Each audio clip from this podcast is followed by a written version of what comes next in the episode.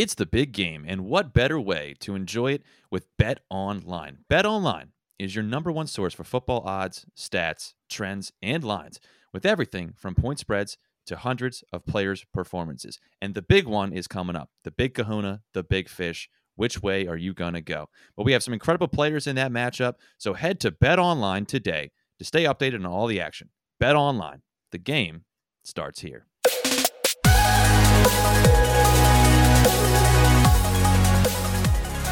Welcome, everyone. It is the Fly Guys podcast. Justin Goodard alongside Cameron Klein. And Cameron, it is our second episode as a part of the Broad Street Hockey family. And, you know, they've, they've really made it feel like a family since we've been here. I've been, you know, uh, uh, Mama Kelly has just been, you know, beyond kind to us. And uh, thankfully to Steph as well for getting us, you know, everything that we've needed since we joined. Um, uh, Cameron, first and foremost, how you doing today, buddy? Good. Good, dude. I'm excited for today's show. Uh, actually, oh yeah, it's been a while since we've done a little little historical one away from from the current news, which I think we all would like to kind of step away from for the second, because until February 5th, we kind of are just in limbo. We know it is what it is. We'll address it in a little bit, but I personally am doing great. Very happy to be here. Very happy to be a part of the Broad Street Hockey family. Very happy that Kelly and Steph and Steve and all those other people are holding our infant hands throughout this process and handling handling everything for us, making it they have yeah they've been they've been super super kind uh, throughout the process and uh, helping us just get as assimilated with uh, with what we need to know and uh, with everyone else as you know we possibly can be. And more people are joining Broad Street Hockey. As a matter of fact Broad Street Hockey Radio has come back and you know please give them a listen. Give everyone a listen including Flyperbole and the Fly Guys podcast this little mm-hmm. shameless self plug but you know Broad Street Hockey uh, just for everyone is uh, everyone that's aware, I should say, is uh, doing some great things. And you know, we have some awesome you know writers that are on the website. And if you want to check us out on Broad Street Hockey, there are tier lists of which you know you can subscribe to to help out the website and support the website, support the cause that we're all trying to bring in when it comes to just good hockey coverage. And there's fun tiers. Uh, me personally, I'm a big fan of the Eric Lindros tier because Eric Lindros isn't the most expensive, obviously, but that's how I feel about him as the Philadelphia Flyers in, in legacies. Was not a, a, top five flyer, so it's figuring that he would not be a top a the, the most expensive uh, tier. I knew I knew that was going to bother you. I knew that it being named Eric Lindros tier was going to bother. As soon as I heard that in the God, I, day, just, I was like, I don't mm, like just, Eric Lindros. I, I could don't. hear his teeth grinding from here, dude. I could. But yeah. uh, Cameron, Cameron kind of teased, you know, what we have coming up for you today. For those who are still kind of new with our show, uh, firstly, thanks for coming back for a second time, and we hope you'll be back for more. The the way that we like to do our episodes when there's a little bit of a lull between games, and right now we're in the midst of a All Star break. Cameron and I like to dip into the well, a research based episode. Sometimes it's about not even the Flyers. You know, we've done episodes in the past that are about you know the Toronto Maple Leafs or the you know the story of Barry Trotz, Todd Reardon, and how the Capitals and Predators all play into that. But today is one of those episodes. We we dug to the well. We are history buffs when it comes to sports, and so we've got a fun one coming up for you. We'll tell you about that in just a minute. I mean, you're already seeing the title of the episode, so you already know what what it's about. But um, yeah, it's Flyers versus Red Army. We'll talk about that. First and foremost, Cameron also alluded to the other big piece of news we need to talk to talk about. Carter Hart has officially been named as one of the remaining four players that is going to be charged with uh, sexual assault in the you know uh, Canadian World Juniors team um, incident from 2018, and uh, he has been placed on the non-roster for the Philadelphia Flyers. And you can say a lot of things. You can say a lot of things, and I've seen a lot of dumb stuff get said. The whole whatever happened to innocent before guilty. Two things to that: a, that does not apply to the you know court of public opinion. B, I actually don't know what the rule is in Canada uh, for the judicial process. I don't know if they have it written up the same way as the United States does. It's not an American court case, but more than anything, if you're saying whatever happened to innocent before guilty, good job downplaying victims' you know experiences. Just shut, shut the fuck up. Shut up. Just shut I up. don't and just I let can't... it let it play out. We have no idea. We have no idea what's happening. So whether you're saying one side or the other, just it's it's a horrific situation. We can hope all we want, but the facts the facts are going to come out is what it is. I just have to make it clear that uh, I there was one take, there was one take that I agreed with, and maybe it is you know maybe too soon to say it, but it does genuinely feel like that. No matter how this plays out, there's no way the Philadelphia Flyers are bringing back Carter Hart to this team. It just feels like that he has played his last game as a Flyer. That's um, that's uh, again, everything's alleged. We have no idea what's going on. Nothing's concrete. We're just talking as fans. Um, yeah, that's how it feels for me as well. That's it, how it feels yeah. personally. So, and I um I sent I sent the photo to Cameron today. So a couple years ago, Cameron got me a very nice Christmas gift. It was a signed Philadelphia Flyers puck, autographed by none other than Carter Hart, and I sent it to him. And I'm like, I I I had had this on my TV stand now. Like I put it up there, and I didn't even think about it until I was looking at it after getting done work. I'm like, oh my gosh, there it is. There's the puck that he got me. And then Cameron, because he's just such a great person, comes and goes, well, just have to come and get you another one now. And I, I just, firstly, you don't have to do that. I hope you don't actually think you have to do that. But I suggested we get another role model like in Ivan Provorov because let's just keep it going, huh? There was there was the a person. I'm not going to say who it is because I'd have to I have to look to see if I can actually find it before I, I, I say it. Um, there is a person I plan on on hopefully getting, and I you will you will love it. You will love it. I'll I'm interested that. because there was something. It's like maybe you know, not for the right reasons. Like, maybe not for the right reasons.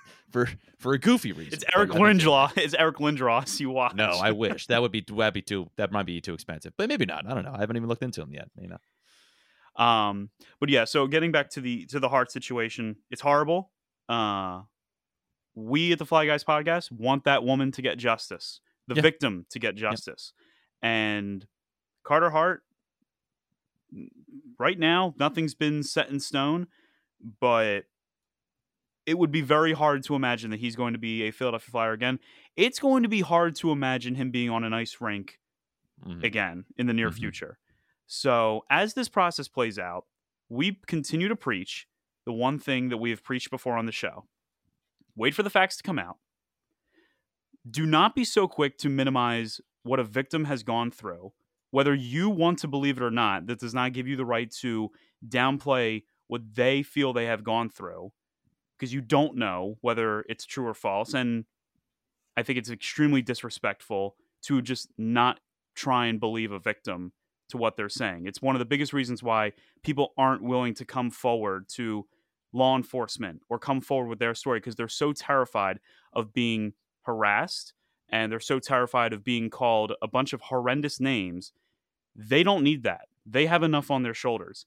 And if your next immediate defense is, well, look at these following stories that, you know, were alleged, but then it ended up not being true. The number of false stories versus the number of true stories that don't go reported, I don't even want to get into that number. I think we can all agree what the bigger number likely is and what side of the river it stands on. So it's yeah. horrible. It's horrible. And uh, I just hope that she is in a good place uh, and that you know she gets her justice. Yeah, I mean, you you put it best. It's one of those things of um, just hope the victim gets justice. It's a horrific situation, and you know, I, I, want everyone to remember that at the end of the day, um, Carter Hart is a hockey player. It's a hockey game, and I understand if you don't want it to be true for the sake of your hockey team, but think about where your priorities are when it comes to to a person's public safety when it comes to that. So mm-hmm. that's kind of all I have to say. Yep, and um, with that said, I think that uh, we can talk about the, the the topic that we had planned for you today. Uh, it's it's a really fun one. It's one that you know I pitched to Cameron three separate ideas, and I think Cameron, I still want to do those two other oh, ideas. Oh, yeah. down the yeah. line. Mm-hmm. Um, Cameron was a bit more enthusiastic about this particular one, and I had no problem going into it. We're going to talk to you about 1976, the Super Series. Well, more specifically, the last game of the Super Series on January 11th, 1976, when the Red Army, the Soviet Union, and their hockey team marched into the spectrum to take on the Philadelphia Flyers. Not just any Flyers team, the two time defending Stanley Cup champion Philadelphia Flyers. And God, what would I give to hear just something like that in the near future? there are so many things to talk about. Everyone knows what happened in the game, mm-hmm. but you might not know what the context was. You might not know the world's standing, not just for the Philadelphia Flyers and how they were viewed in the hockey world, but how the Red Army was viewed in the hockey world. Cameron, I give you uh, the your part of the assignment, and I'm going to turn things over to Mr. Klein to see how he kicks us off with this wonderful remembrance of one of the greatest games in NHL history. So we have to go back further than 1976. I want to go back to when the first time the Red Army team, if you will, uh, graced us with its presence over here in the Western world. And that was in 1972. Now, a lot of you might not know, but 1972, there was something called the Summit Series. Now, for big time hockey fans, I'm sure a lot of you already know who that is, what that is, um, especially a lot of Canadian fans. You definitely know what that is. Um, so the it, it, all started with the IIHF. We're going to even go even further back. The International Ice Hockey Federation. You all know it. We all know it. World Juniors, World Cups, Olympics, yada yada yada. That started back in the 1920s. Now, obviously, it was only doing amateur athletes, no professional athletes, but there wasn't really much of a professional leagues at that point. So, from the 1920s to the 1950s, weirdly, Canada absolutely dominated these tournaments. Who would have thought? Shocking. Can you imagine Canada dominating in hockey? So, meanwhile, the Soviet Union, um, which when this started and the, the IIHF started, the Soviet Union was just starting to be a country. It wasn't even recognized by most other foreign nations at this point. Um, they had their own version of hockey, which was referred to as bandy um, or Russian hockey, which I looked up a little bit, didn't go too too far into it, but it is weird, dude. It is basically like an outdoor ver- version of hockey, or maybe indoor if you can find a rink that's big enough. But they played with a ball instead of a puck, which is odd because it's on ice. Mm-hmm. It's already going to slide um, and the ice is the size of like a uh, soccer pitch or football pitch, whatever. If you for the Europeans out there. Oh, that's big. That's too big. Yeah, that's way yeah. too big. Not needed. No. Not needed. I often think a soccer field is too big, let alone with ice on it. But it actually, actually, the ice kind of makes a little bit more sense because you're going to be gliding for a lot of that. So I actually think it fits a little bit better on the ice. But regardless, I'm not here to talk about bandy all day. That's another podcast. So they were playing their own version of hockey. Um, but after World War II, they switched gears a little bit and they made it an effort to, quote, have world supremacy in sport, just sport in general, just all the sports, every single one, like like the Soviet Union, just like the United States, wanted to prove around that time that, you know, we are the best, we're the top dog in everything. So they started their own league uh, that was mimicking the Canadian League. And in that league, they had a couple different teams that were and some of the highlighted teams were the big ones were CSKA, which for those who don't know stands for Central Sports Club Army Moscow, or CSKA Moscow, or the Red Army team. I will refer to that as the Red Army team from here on out. Um, uh, Dynamo Moscow, another team, um, and Spartak. These are just a couple of the teams that were dominant in those leagues. Now, the players on these teams were technically amateurs. Now, if you're familiar with the 1980 U.S. Olympic hockey miracle on ice, you're already aware of this because, as you know, the United States can only use their amateurs, which is why they had to use college students and so on and so forth, and not professional players that were playing against the Soviets in the 1980 Olympic Games, which who knows how that would have gone. But they also had, therefore, they had jobs, full time jobs, technically, within the government. So, for example, CSKA Moscow, or the Red Army team, were all Red Army officials. They were officers in the Army. That's why they got that name. Um, Moscow Dynamo, fun fact, we're all KGB officers. Hockey players by night, you know, they were all KGB breaking down officers. doors, breaking down doors during the day. Um, they eventually, uh, the Soviet Union eventually entered international play in 1954, and by the end of ni- by the start of 1970, they had nine championships. So in the span of 16 years, just getting into the international play, um, just learning a new form of hockey within a span of 15 years, they're beating the best of the best. Now, Canada, because of the amateur athlete stipulation, was a little bit handcuffed because a lot of their best athletes were, you know, professionals. That's where they go. So Canada was just kind of a little annoyed by this. So in 1969, they kind of started their wanted to try to start their own international play with a little thing called Hockey Canada, which is in the news for all the wrong reasons as of right now. But back then, they were starting it as just the start of international play and they wanted to simply coordinate international play of their own. But the IIHF basically came to them and said, "Hey, listen, let's we don't have to do all this. We don't got to do all this. Why don't we just have one joint tournament? We'll come up with some re- way where you can get your professional players in." And they said, "That's great." So they led up with this they agreed to some stipulation where nine professional players from Canada were allowed to be in the tournament. But before the tournament was over, in late December of 1969, early January, they had an emergency meeting, the IIHF, and they said, nope, rescinded. We're not doing that anymore. No more pros. It's not allowed. And Canada said, okay, we're leaving because this is bullshit. And it was, in my opinion, because you can't just rip the rug out halfway through the tournament, dude. That's not how it works. I also, I also think it's important to note that for Canada, it was very important that they would be able to compete with the Soviet Union because they did not want anyone thinking that the Soviets were better than them in hockey. And so that was a big deal for Canada as well. Yeah, I don't know if you guys know that, but Canada, they kind of care. Oh, they care a lot. It's kind of their big thing up there. Um, so so yeah, they were they were a little upset, so they left. But as a result, it kind of died there for about a year until in the Canadian embassy in Moscow, they get a piece of a newspaper which was called Izvestia. I'm probably butchering that, but I Z V E S T I A was the name of the newspaper. And in there, there was an article from about the government and how they were interested in reaching out to Canada and having a joint summit series against their professional players. Someone in the Canadian embassy read this in an article and sent it back home. And that's what started the talks. So, 1972, you have the Summit series starting. And I'm not going to go too, too much into this because that could be its own podcast in and of itself. It could, but I want to mention one thing. A friend, uh, an old friend of the show, actually played a part in the Summit series. Do you know this friend of the show? He Cameron Cameron's giving me the look of like I don't understand. No. Funnily enough, I made sure to I was going to mention this. Harold Ballard, our good friend, had given Hockey Canada the rights to use any players from the Toronto Maple Leafs during the 1972 Summit Series. And in typical Harold Ballard fashion, when it ended, he billed Hockey Canada for the use of Maple Leaf Gardens. My thing is like he let them use the players. Like, yeah, man, they're just let them use, use the facilities, them. the facilities, well, yeah, the players, and then did. he billed them after it was over for use. You said you thought that you thought that shit was free. What do you think this is? I knew you'd love that. I knew that was a little tidbit that you might love if you hadn't already seen that. Well, you said friend of the show, and I was just like, we haven't had anybody that's even old enough to be alive. Oh, Harold like, might not have been on the show, but he is a forever friend of the show. oh, he rest in Rest in uh, peace, you scumbag.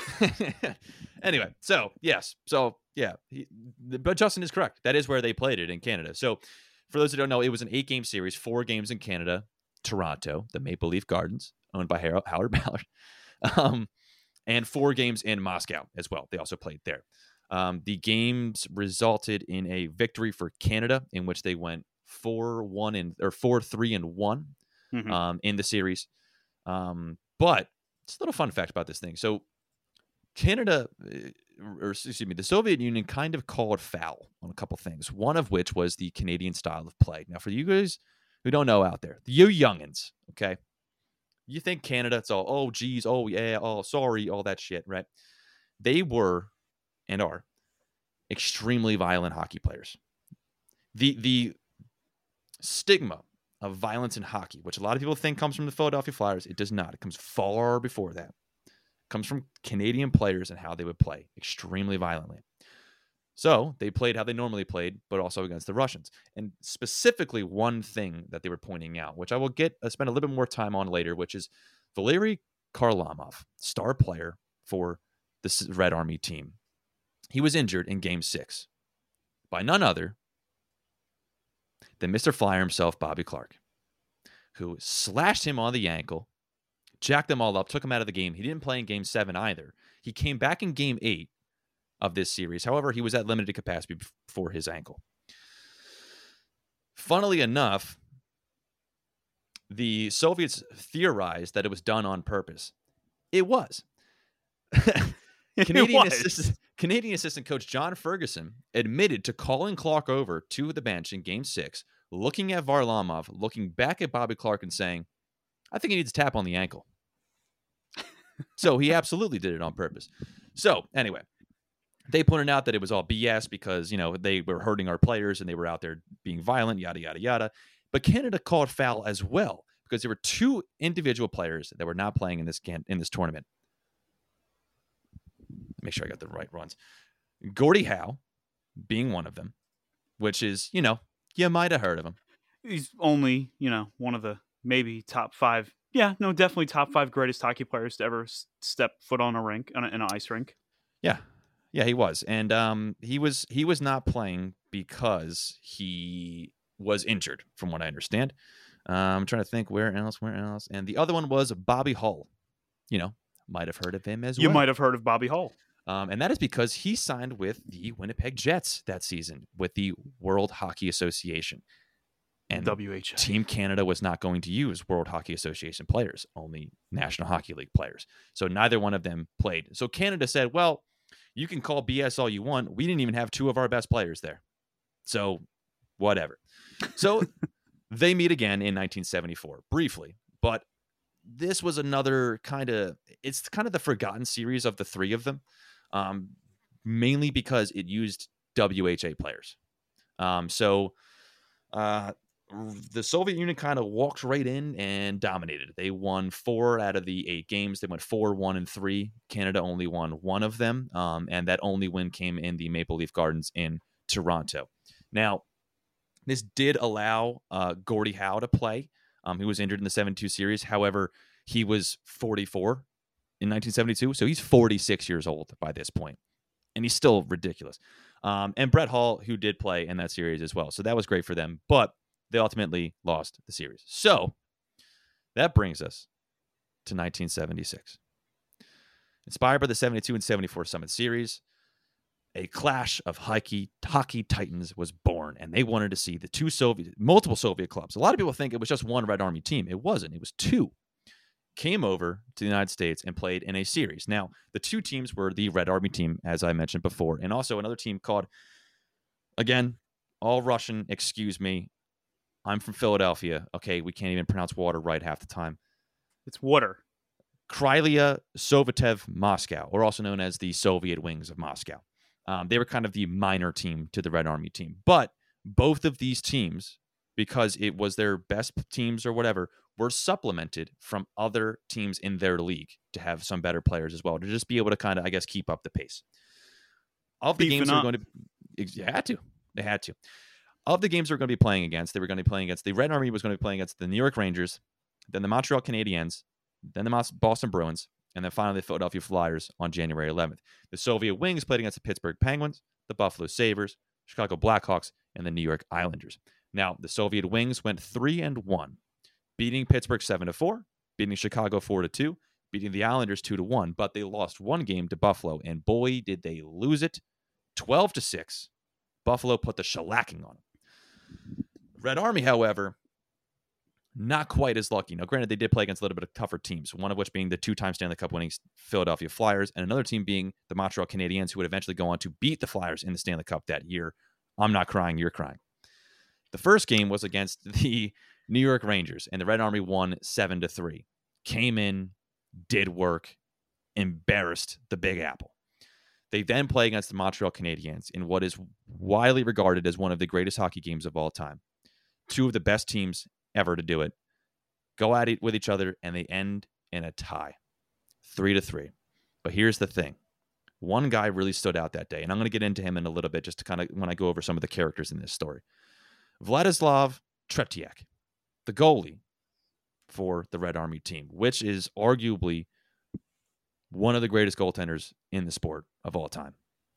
He was unbelievable. I mean, absolutely robotic. I mean, he was like the Dolph Lundgren of of goaltenders from Rocky Four. Like they were doing science experiments and shit on him, and kind of actually were.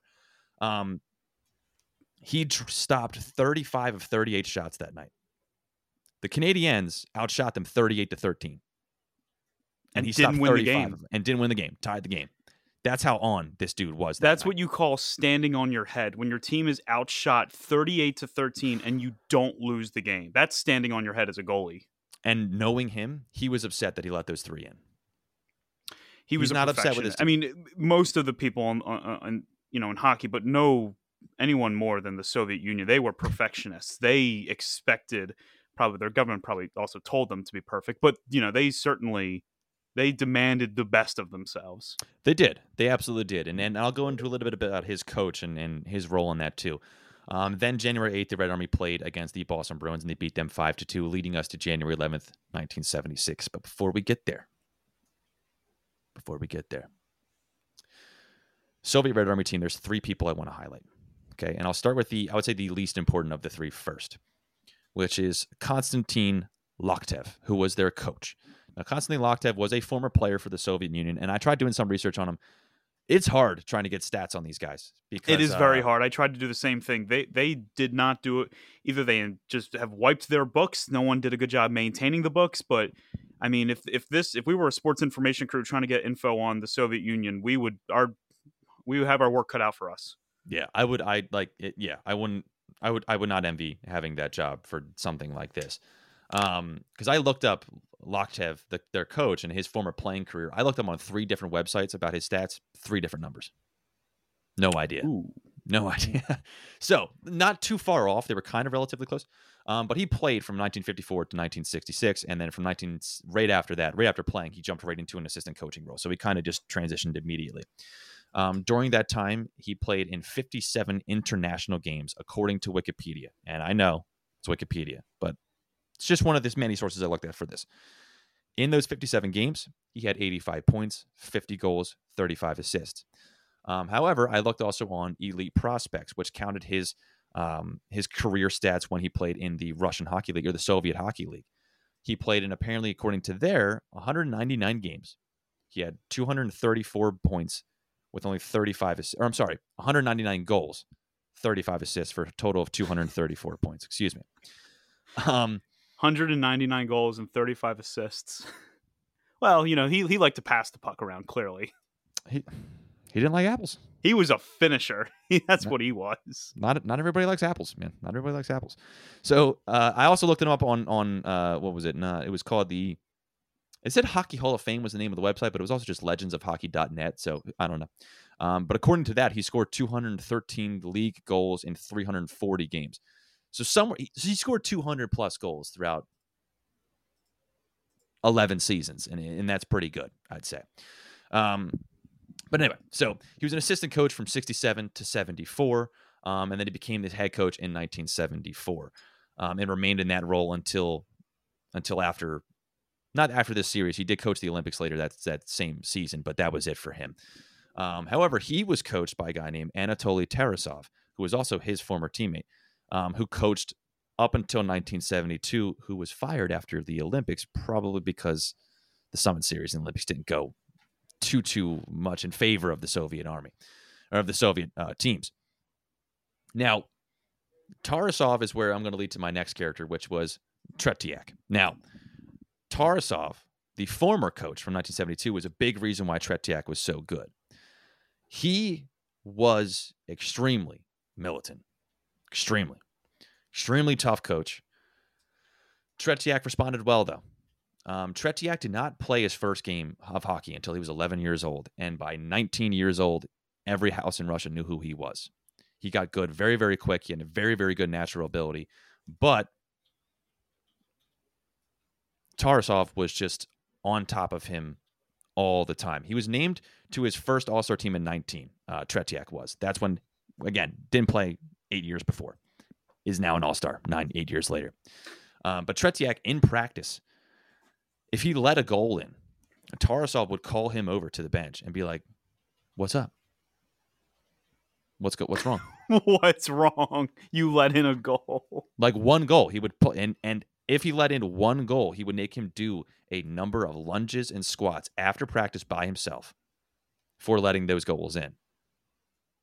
Bananas absolutely bananas. That's, and yet, that's nuts. Tretiak took it on the chin every single time, and he credits Tarasov. I wouldn't be where I was without him, he said. It's wild. It's it's. I don't know if it's an abusive relationship. I have no idea if it's like a Stockholm syndrome thing, but but like yeah. that's that that does kind of you know fall in line for how you know we would see a lot of you know I there was a pressure on those Russian guys to get you know hit their players in in good enough shape to play up against the rest of the world because the reputation that a lot of people had of those Russian players at the time were you're skilled but you're soft. Like that's that's and you know what? That reputation has not necessarily gone away. Like I, we we look at Alex Ovechkin as a great example of that not being the case, but plenty of other players have not been able to evade that label that to this day a lot of Canadians and American players will give to the Russian players. I mean, and and what yeah, happens like, when you like, lose the Cold War, you bitch. yeah, dude. I mean, like Ovechkin, like you said, he's tough. He's a big dude, but like, yeah, I mean, like, like Ovechkin's clearly like a like he he would kill me in a heartbeat. But but think of like again, well, all of them probably, but they're all all of them. Well, me specifically, but, they yeah. couldn't kill you. You're too strong for that. Okay, I don't know what you who you think I am, but yeah, dude. Uh, like you know, you think about like Artem Anisimov, kind of a smaller guy. Um, mm-hmm. uh, I, will go off on. We're not going down that road. Take forever. But anyway, Tretiak became internationally famous because of that 1972 Summit Series. And my favorite part about the Summit Series was that going into the Summit Series, the Canadians didn't know obviously what they were working with because they didn't they couldn't really have a scouting report on these guys. So very quickly, very briefly, they sent a couple Canadian scouts over there to kind of try to get a little bit of as much information as they could from as short of a sample size as they could. And they went to one game in which Tretiak was playing goaltender, and in that game, Tretiak let in eight goals. Eight. So the Canadian scouts go back home and they're like, this guy sucks. He let in eight goals, dude. I'm not. We're not worried about anything. Like, dude, wait, wait till Phil Esposito gets a hold of him. Oh my goodness. What they didn't know was that that was the day after Tretiak's wedding. So in which sloshed. all of in he which was... all of the players were in attendance. So they so go to all... the wedding. They're all sloshed and hung over, and you give up. Can only imagine what what you know can only imagine what his punishment for letting in eight goals was. I, I, I don't like to think about it for him, especially hungover. um, and dude, it was it's a Russian wedding. They're not drinking Miller Lites, brother. No, that's hard vodka. It's just that's the it's the real stuff that you're drinking. Yeah. So so that led to obviously them being absolutely shocked when they showed up in the Summit Series, and they were he was great. Um, so let me think. Let me think. Let me go. But I lost my place here. So back in my notes. Um. So yeah, it was it was very cool to see that. So that's a little bit about Tretiak, and to also go about his stats. Um. Obviously, as we said, for for skaters, they weren't really that well followed. Um. Especially not for goaltenders. Um. Because they didn't even record save percentage for the NHL players back then, let alone for Russian players and Soviet players. Um, but what we could find, what I could find, was that he played in 482 games he allowed 1,158 goals against, but he had a 2.31 goals against average throughout his entire career. You could probably do the math right then and there. You could probably yeah. figure it out. Someone yeah, he, is good enough at math that they could definitely figure that out. Yeah, and he's pretty good. And fun fact, he was drafted by the Montreal Canadiens in 1983. Never played. Did, well, that because the Soviet isn't... Union, the Soviet Union would not let him go, and he then said, "Okay, I will play for the Soviet team. However, I want to drive to training camp. I don't want to stay at training camp. I want to spend time with my family and come to training camp separately. And they said, Well, no one else is doing that. So we're not going to let you do that. And then he said, Well, then I retire. And Tretiak walked into the sunset. Um, and most recently was a, a, GM of the 2022 Olympic hockey team for Russia. So there's a happy ending for him on that end. Yeah. He gets to he. I mean, probably goes out at the top of his game still at the time. Is uh, that uh is is that all you have on the Russian stuff? I got one more. I got one more, and this is one of the more popular players, one of the most famous because he plays an integral role in this story on multiple fronts, and that is Var Valeri, excuse me, Kharlamov, their best player. Okay, the Russian rocket. The guy was fast as hell, five foot nine, 170 pounds. Not your standard hockey player, but he made up for it in speed and skill. He was a beloved player for CSKA and Russian hockey just in general. Renowned for his speed and skill, he scored 156 points in 105 games across 11 World Championship tournaments, 74 goals, 82 assists. Not just a goal scorer, not an Auston Matthews out there. He was taken out of the 72 Summit Series because of the Bobby Clarke thing, yada, yada, yada. Uh, and let me see, lose my space, lose my space. However, he was still very well respected by the Canadian team, especially by the coach, Harry Sinden, who said he, quote, had the skill and ability of any player in the NHL at that time. Now, Kharlamov was well loved by his teammates, well respected by his opponents, even the Canadian ones, as much as they didn't respect him at the time, in hindsight, looking back. Um, and unfortunately, for him and for a lot of hockey fans, he passed away in 1980, 1981. He died in a car accident um, shortly after being told that he would not be making the 1981 international team because he wasn't conditioned enough, but he was already on his way to retiring. So I don't think that was not something that necessarily devastated him. Um, but after his death, he was admitted to the International Ice Hockey Federation's Hall of Fame, the Hockey Hall of Fame here in Toronto, and the Russian Hockey Hall of Fame. Uh, and where he died in a car accident, there is a big statue of a puck and a hockey stick, and it reads, The star of Russian hockey fell here. Rest in peace to Kharlamov. Played an integral role being the guy who Bobby Clarke slashed his ankle and may or may not play an integral role in being injured in this game as well. But that brings us to January 11th, 1976, after just after beating the New York Rangers, tying with the Montreal Canadiens, then beating the Boston Bruins 5 to 2, all three original six teams, and they come to the new bad boys in town, the first team to beat an original six team in the Stanley Cup championship.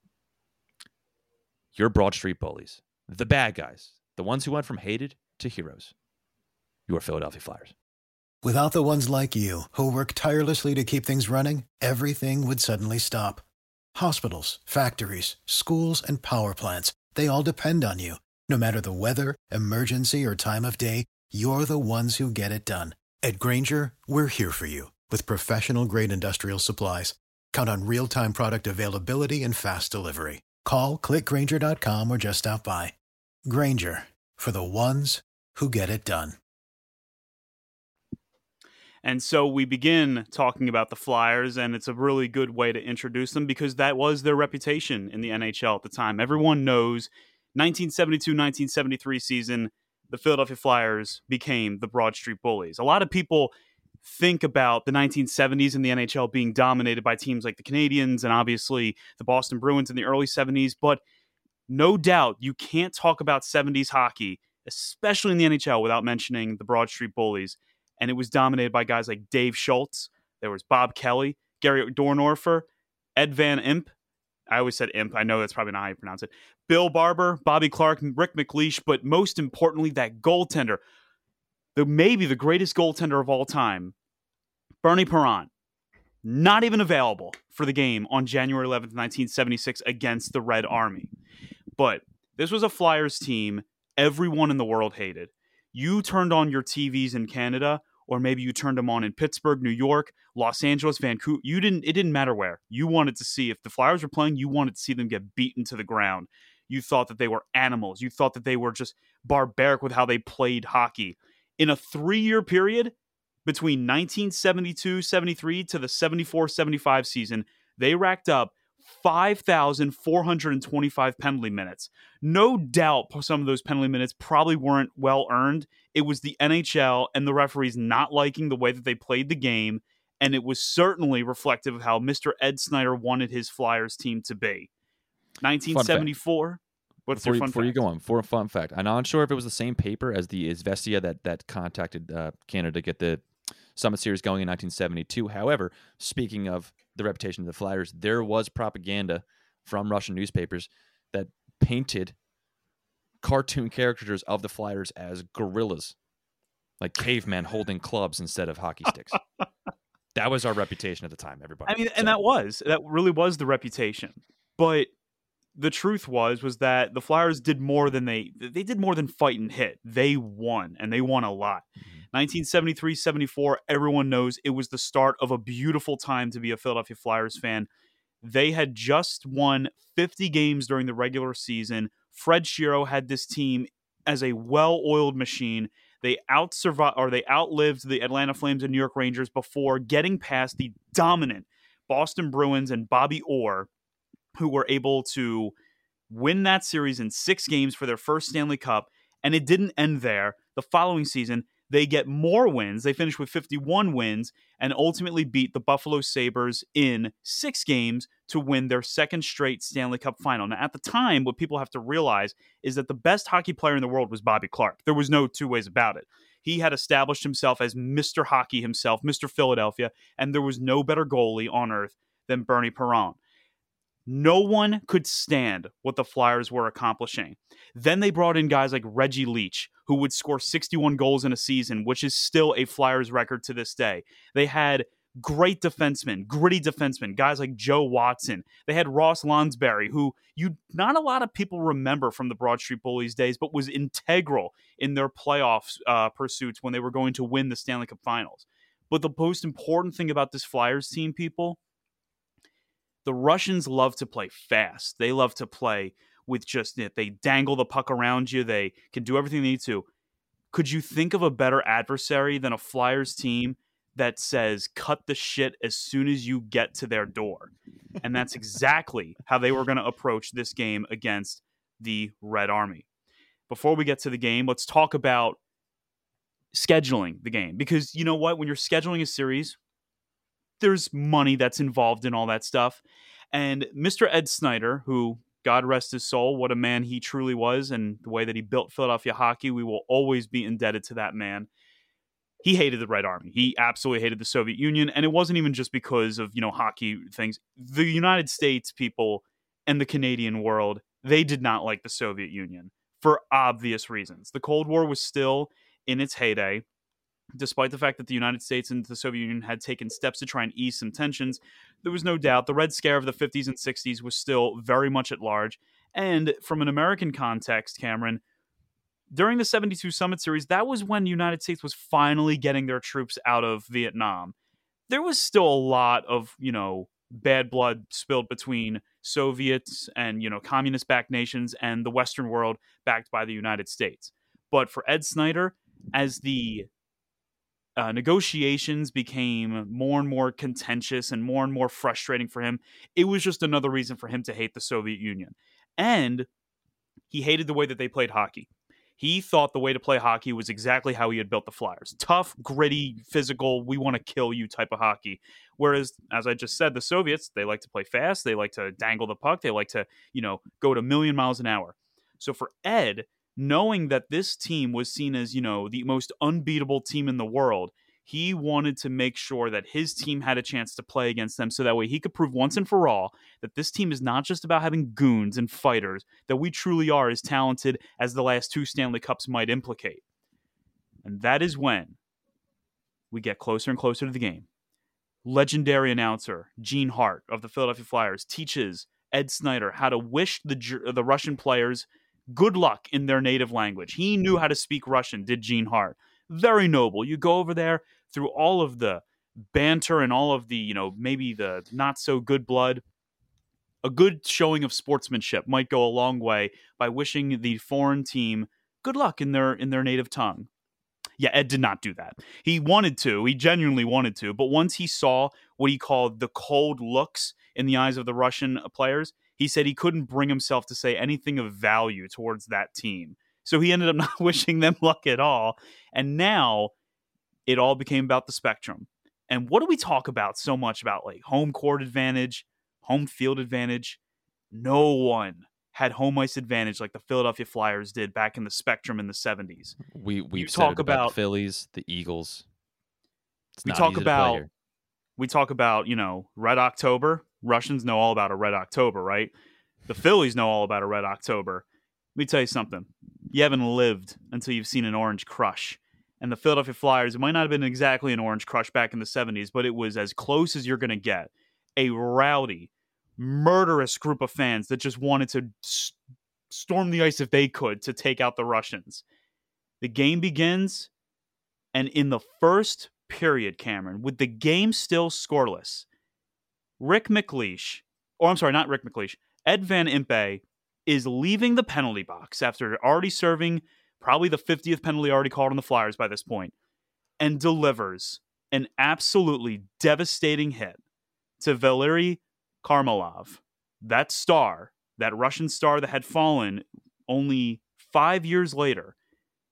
And the man laid motionless on the ice for moments because he had been knocked out by the Flyers, one of the most brutal of the Broad Street bullies.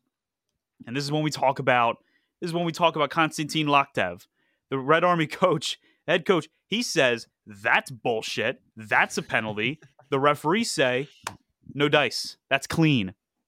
And in the most infamous moment in maybe hockey history, what does the Red Army do, Cameron? We already know what they do.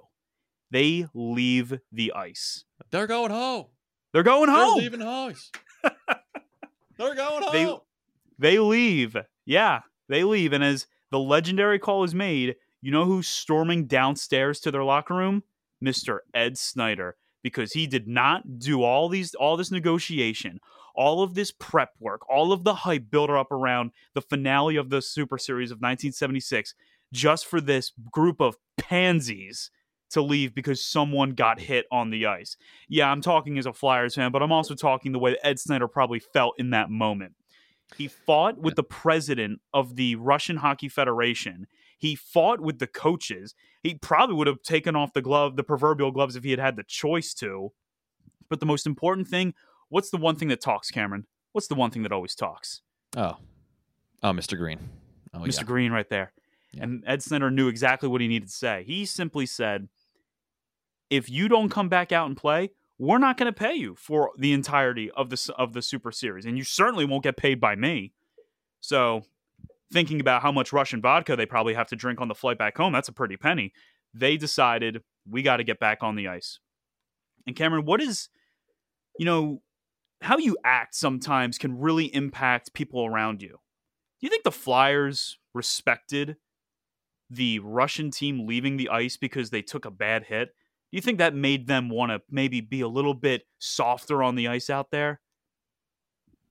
No, I just no. they just go harder. That, the way they viewed it, the, the, way they've said they viewed it themselves was they they looked at that like there it was a war.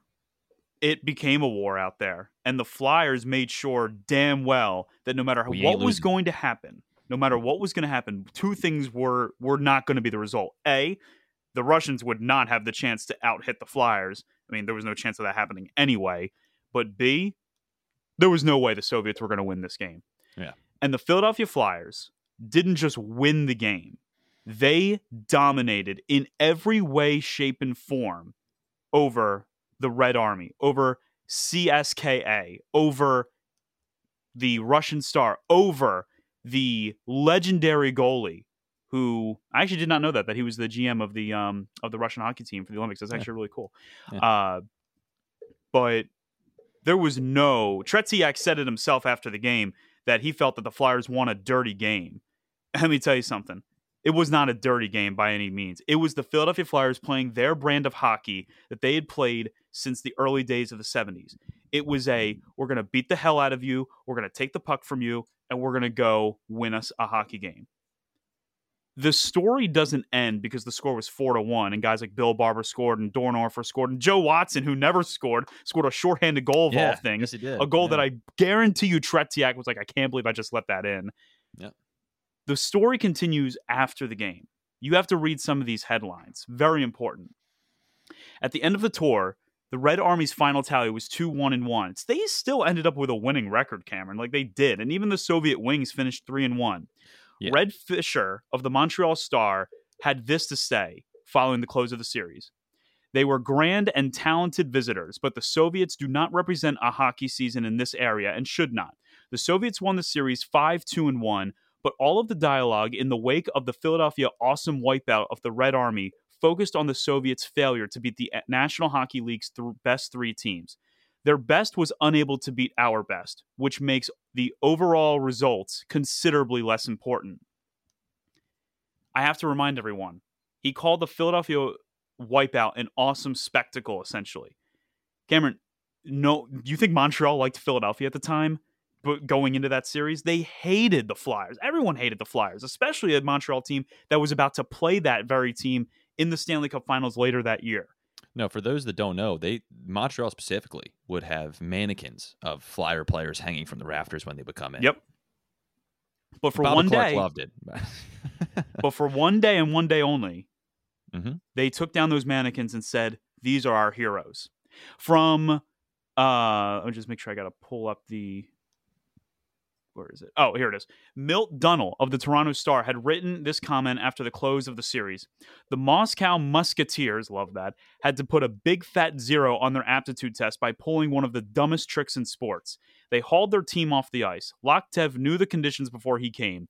Nobody loves playing in Philadelphia. Once he accepted a game with the Flyers under NHL rules with an NHL referee, he was in the same boat that the Toronto Maple Leafs, Vancouver or Vancouver Canucks when they come into town. He was in the same boat. Loktev wanted to know what it's like to play the Flyers in Philly under NHL conditions. Well, that's what it's like. And it's it's just the I think that was beautifully written by Milt. I think it it beautifully illustrates as well. Even in those tones, you can still tell they're saying like if you think you're a monster, think of what we think of the Philadelphia Flyers. We think of them as just completely barbaric people. But maybe the greatest quote came from right in the city of brotherly love, right from our very own Fred Shero, who, by the way, this should not go unnoted, had played a very unique st- system against the Russian team. The Russians, with their high transition, high speed transition offense, the Philadelphia Flyers had done the one thing that no other NHL team had done, even that very Canadiens team that had tied with them 3 to 3 a few days earlier. He decided that they were not going to drop back from the defensive blue line once the Russians tried to get into the zone via dumping the puck in or skating it in themselves. The tactic was simple. They're going to meet the Russians right at the blue line. They're just going to take them on right then and there. The Russians could not adjust to this. They were not ready for that. They clearly had never been played in that style before. And that's why when you look at the shot totals, you think 38 to 13 is bad. The Flyers outshot the Soviet Union 49 to 13. Big credit to Fred Shero for being able to, to dial something like that up that showed the honest to God, Loktev's just ineptitude to be able to adjust on the fly. But from Fred Shero himself, who was always super quiet. He did have legendary quotes. His quote on this one was, Yes, we are world champions. If they would have won, they would have been world champions. We beat the hell out of a machine today. What more do you need to hear from that? From a quiet man who is like my favorite quote, sports quote of all time is, you know, you win today, we walk together forever. This story concludes kind of funnily, funnily enough, even though we now know the fate of uh, Kharlamov, and obviously we know that uh, Tretiak is are uh, still doing quite well. The one thing that ch- should go noted is the contentiousness that grew between uh, Tretiak and the Flyers, as well as uh, Coach Loktev. Coach Loktev called the Flyers a bunch of animals, whereas Tretiak said, you know, he views the Montreal game as the high point in the series. About a decade later, after the showdown, the Soviet Union was crumbling politically, and in order to raise funds, the Soviet hockey program started to negotiate to auction off selected prominent national team veterans to be you know dispersed to NHL teams. Ed Snider, though, refused to participate in this for the main reason that the tr- salaries that these Russian players were going to make would not have gone mainly to them. It was mainly going to go back into the pockets of the Russian po- po- uh, politicians.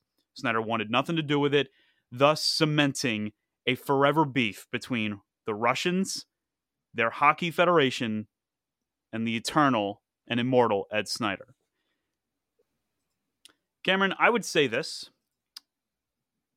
I would say that in like in terms of importance, when I when we were when I was done with my research, I think that for the Flyers to have done what they've did, it's not higher ranked than you know the 1980 you know um, Olympic team beating the Russians, but it does rank up there as probably one of the most important wins for you know NHL teams as a whole go. I, I think that if they had lost that game, it would have been I think it would have been a big black eye on the NHL and definitely would have been a big black eye on the Flyers legacy of the 70s.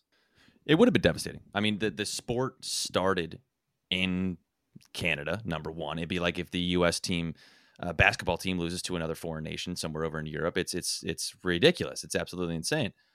But they didn't lose. They won. Luckily, we don't have to worry about it. Number one. Number two. They did win. Funnily enough, when I hear, because I, I wrote down the same thing that both sides claimed victory. The Soviets claimed victory because they had a 5 2 and 1 combined record between both teams against the NHL clubs. But my big thing here was uh, going into the tournament, from what I've read from, and uh, we didn't, we weren't alive at that time. We can't speak from from from uh, experience, but what, from what we've read, going into the tournament, it was the best team versus the best team, our best versus their best, and a way to supplement their best because they weren't going to be able to send six teams or eight teams over here. They took players from their best teams. Well, the Philadelphia Flyers couldn't do that. The Philadelphia Flyers didn't take teams from Detroit. They didn't take teams from Montreal. They didn't take teams. They didn't do a combined team. They had their teams as they were. And their two best teams, the Soviet team did not beat. And that's where I think, the, I think the line is drawn. But I, I, do have to say too I, that I think so too.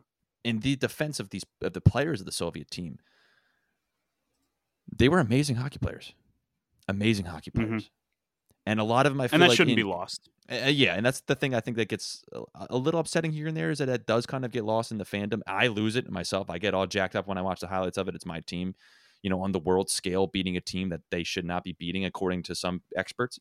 So I love it, but they had a great team, great players. Tretiak, great player who ended up being mm-hmm. a staple in hockey.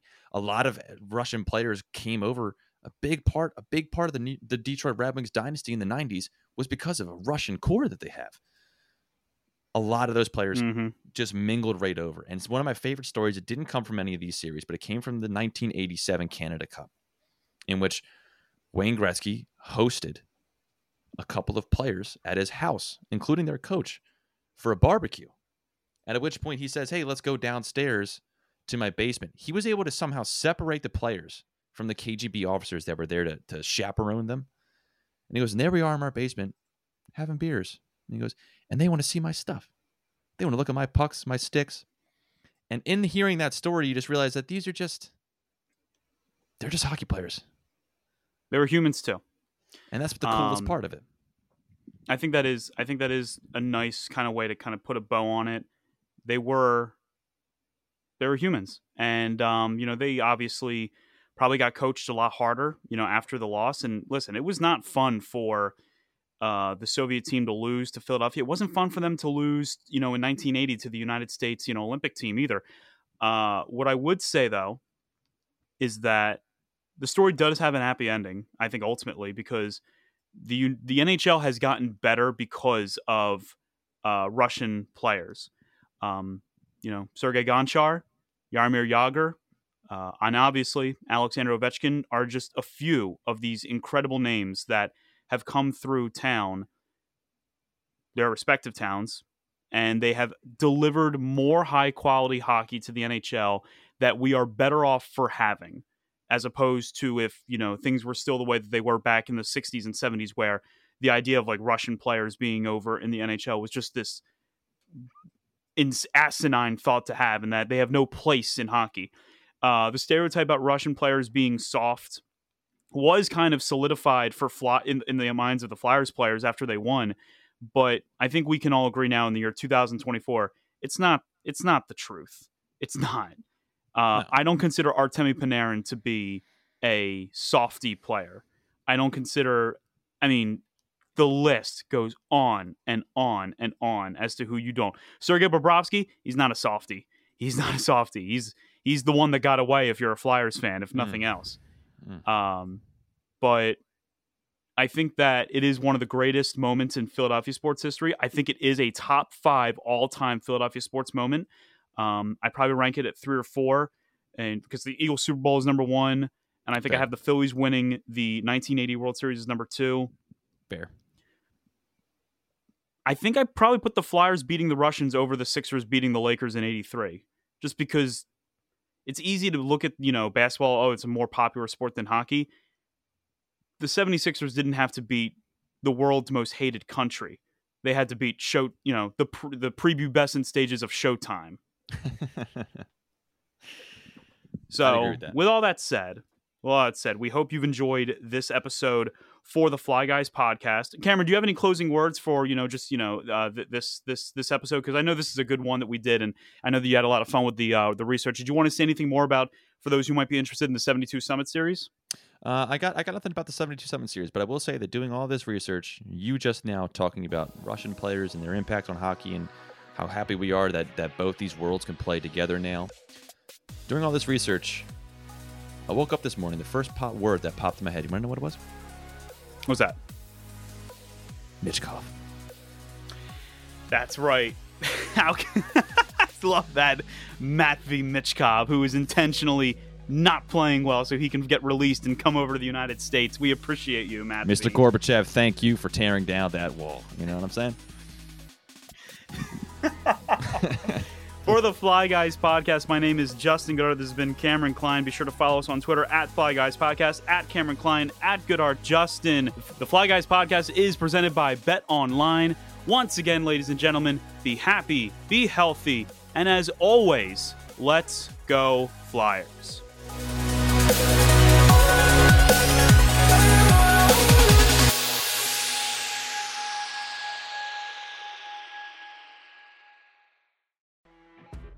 You know when you're listening to a true crime story that has an unbelievable plot twist that makes you stop in your tracks? That's what our podcast, People Are the Worst, brings you with each episode. I'm Rachel. And I'm Rebecca. We're identical twins who love true crime cases that make you say, didn't see that coming, and we hate the people responsible for them. Listen to People Are the Worst now on Apple, Spotify, or wherever you get your podcasts.